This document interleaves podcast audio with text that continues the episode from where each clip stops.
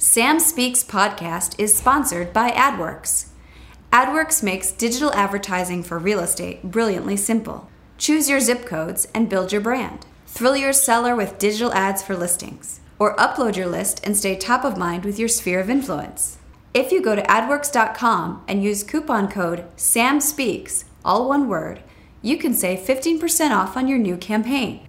Hi, guys. Thanks for watching Sam Speaks and tuning into Sam Speaks Radio on iTunes. Today we have Seth Price of Placester. Very excited to have you here because I have a lot of questions Love that. about websites, and I feel like a lot of people do. So let's get right to it. Yeah. How, what do we look for as an agent? What are the most important aspects of a website? Because you know, you go online, and I know me personally, I probably have changed my website about 20 different times from different websites, different themes, different looks. So, what is important for an agent? So I think it starts with asking some questions on what you want to do with a website, and that's that's hard for people to understand. Like most people go, "Hey, I need a website, like a checkbox, like I need a business card." Mm-hmm. But a website is your salesperson when you're not around, and so. The first thing is to figure out what are your goals. Are you looking for new leads? Are mm-hmm. you looking for some sort of social proof, like in the sense that after they meet you, they're going to Google you and Right. see if you're not a stalker or you're a real person. Um, are they looking for information and are you going to provide that? Right. So there's some basic things to answer for yourself. And then the second thing that I think about is you have a personality, right? We connect with people. We don't make a decision based upon sort of random information. So we do a Google search for mm-hmm. something. Let's say we're going to stay focused on real estate. We do a Google search for waterfront properties, and we've got a billion things to choose from. Mm-hmm. And what we're trying to figure out is when we see that website, can I trust it? Right. do I have any emotional connection? So the first thing when you're looking to start a site is deciding whether this is a brochure, like just a simple pretty picture, Right. or are you going to use this for converting in some way? Okay. And I would suggest using it to convert. Right, of course. But I feel like so many people do the opposite. What about your homepage? What are some what are the three most important things to have on your homepage? Yes. So to start with, uh, they call it above the fold, which is sort of flexible, but it's the the space that you see when you first when the page first opens up. Right. there needs to be some call to action. So a simple one is if you're in a geographic area, so you're in Durham, like it could be, I'm here to help you in Durham, or welcome to Durham, or hi, I'm Sally, I can answer your questions. Like something that actually talks human to human to So you should be really talking to You people. should It shouldn't just be one big advertisement. Yeah, because no one likes to be sold to. Yeah, that's we're, true. We're all, we are all human. No Mm-hmm. one, everyone feels weird when a salesperson comes out and starts trying to pitch you on their thing. And the Sure. website is no different. It's a real representation of who you are. So that's the first part. Okay. You need some visual images. Mm-hmm. Um, I would say one hero image. We process images 60,000 times faster than we do the written word. Mm-hmm. And that image should be super high quality. Don't take it on your iPhone. Pay for a professional photographer to take the photo. Or So- buy stock. Right. So a hero image just for people that don't know what a hero Yeah. image is. What exactly is that? That is the money shot. You get to the site, it's Mm-hmm. the first photo that you see, and it better be so drop dead gorgeous that you really want to go there. Right. So it's you, when you go to a travel site and you see a picture of the beach, if it's a really good travel site like afar.com, afar.com, you see that picture, you're like, oh, I want a vacation there. You I do that all the time. I send that to my boyfriend. I'm like, we're going here, we're going there, and it's just a picture.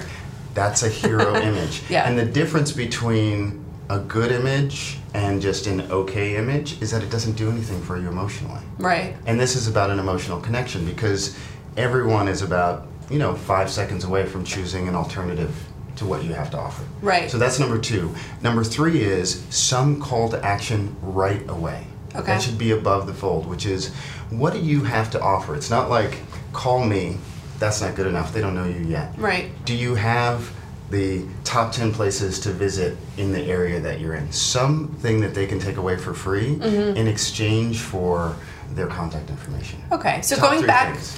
Going back to number two, let's say I don't have images, I don't have listings yet, I, I haven't sold anything. Yep. Is there, how should I go about getting those hero shots? You can buy them. Okay. Yeah, there are stock image companies. Getty is amazing. I mean, people complain about Getty because you have to pay them. Mm-hmm. Right, But, but- we're in business, Yeah. right? If you want quality, you actually go and find the best image you can and you license it. It's Right. not, it gets more expensive if you have 10,000 visitors or 25,000 visitors a month, but I can almost guarantee that most agents are not going to have that. Right. So the price is going to be less. Spend $500 on the best image you can find Right. that you really like when you show it to people before you buy it they're like oh that place that's beautiful mm-hmm. because you're never going to be able to take that yourself so that's the easiest way to do it you can just google stock images or for your geographic location and all kinds of options will show up Right. Okay.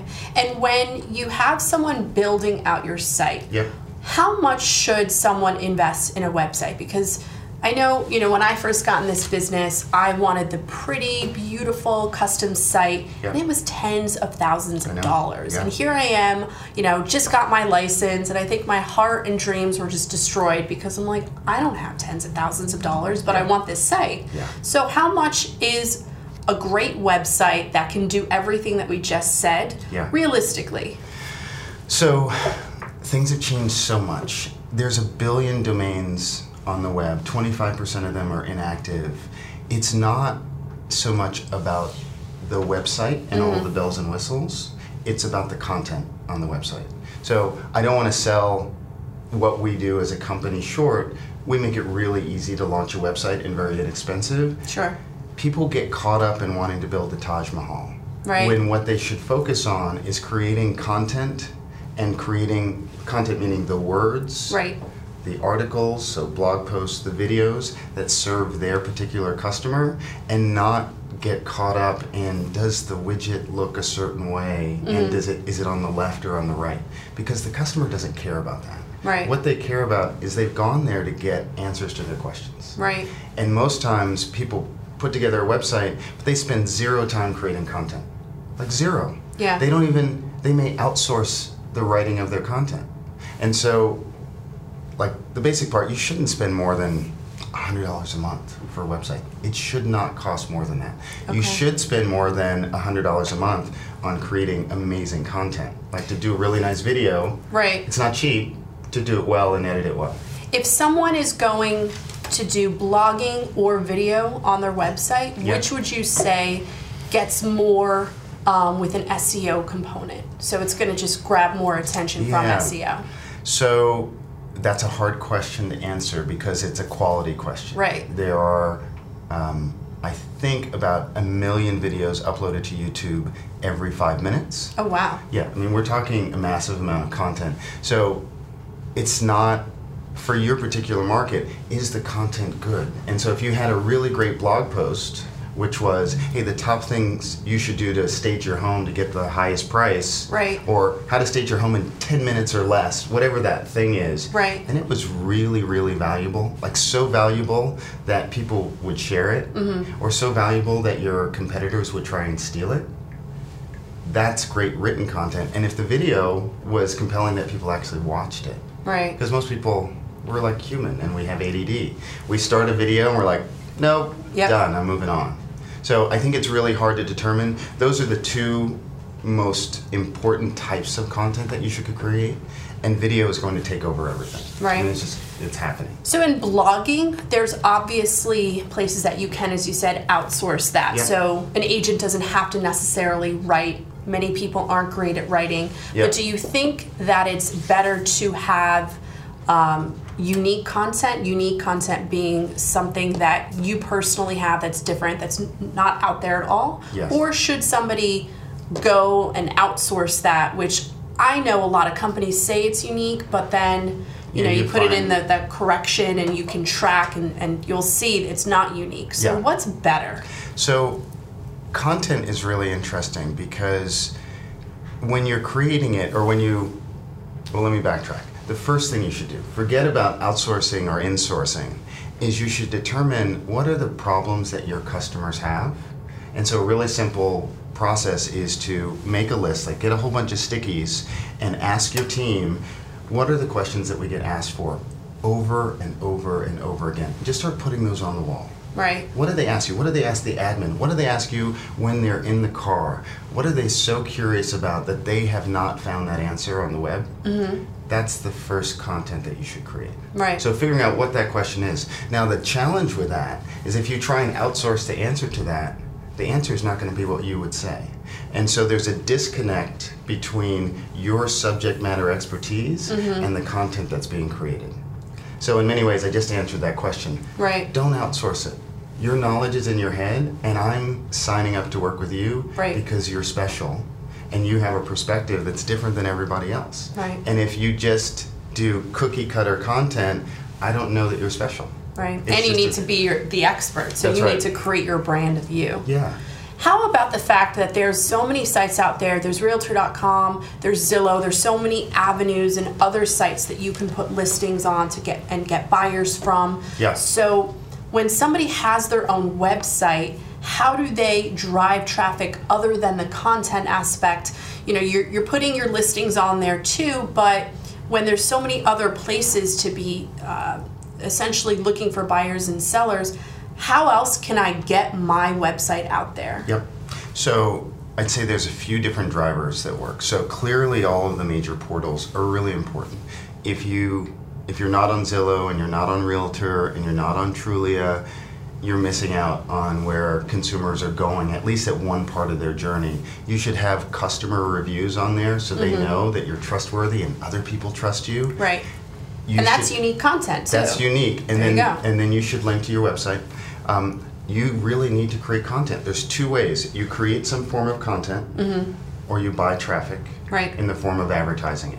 Um, and the creation of content is really around serving your community. Mm-hmm. You can do the written and the video content that we talked about. You can guest post. So all that means is if you wrote for your local newspaper about, you know, housing Right. or gardening or whatever was your expertise, people are going to read that and that connects people. They're going to want to know who you are and what you Right.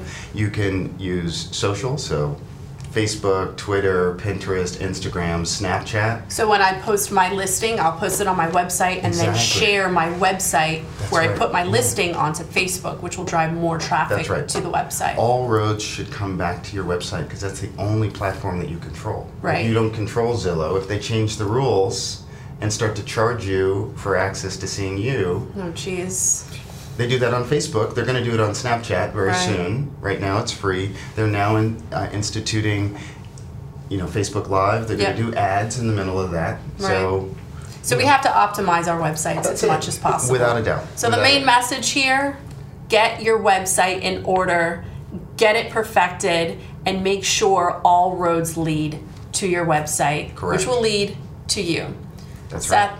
Thank you so much. I My feel like. I've learned so much Awesome. today. I mean, I again was that person paying tens of thousands of dollars, Yeah. switching it a million times, and now it's simplified. That's awesome. Thanks Thank so you. much. My pleasure. And thanks, guys, for tuning into Sam Speaks. Again, make sure to download the podcast on iTunes, Sam Speaks Radio, and check us out every single week. Have a good Awesome. day.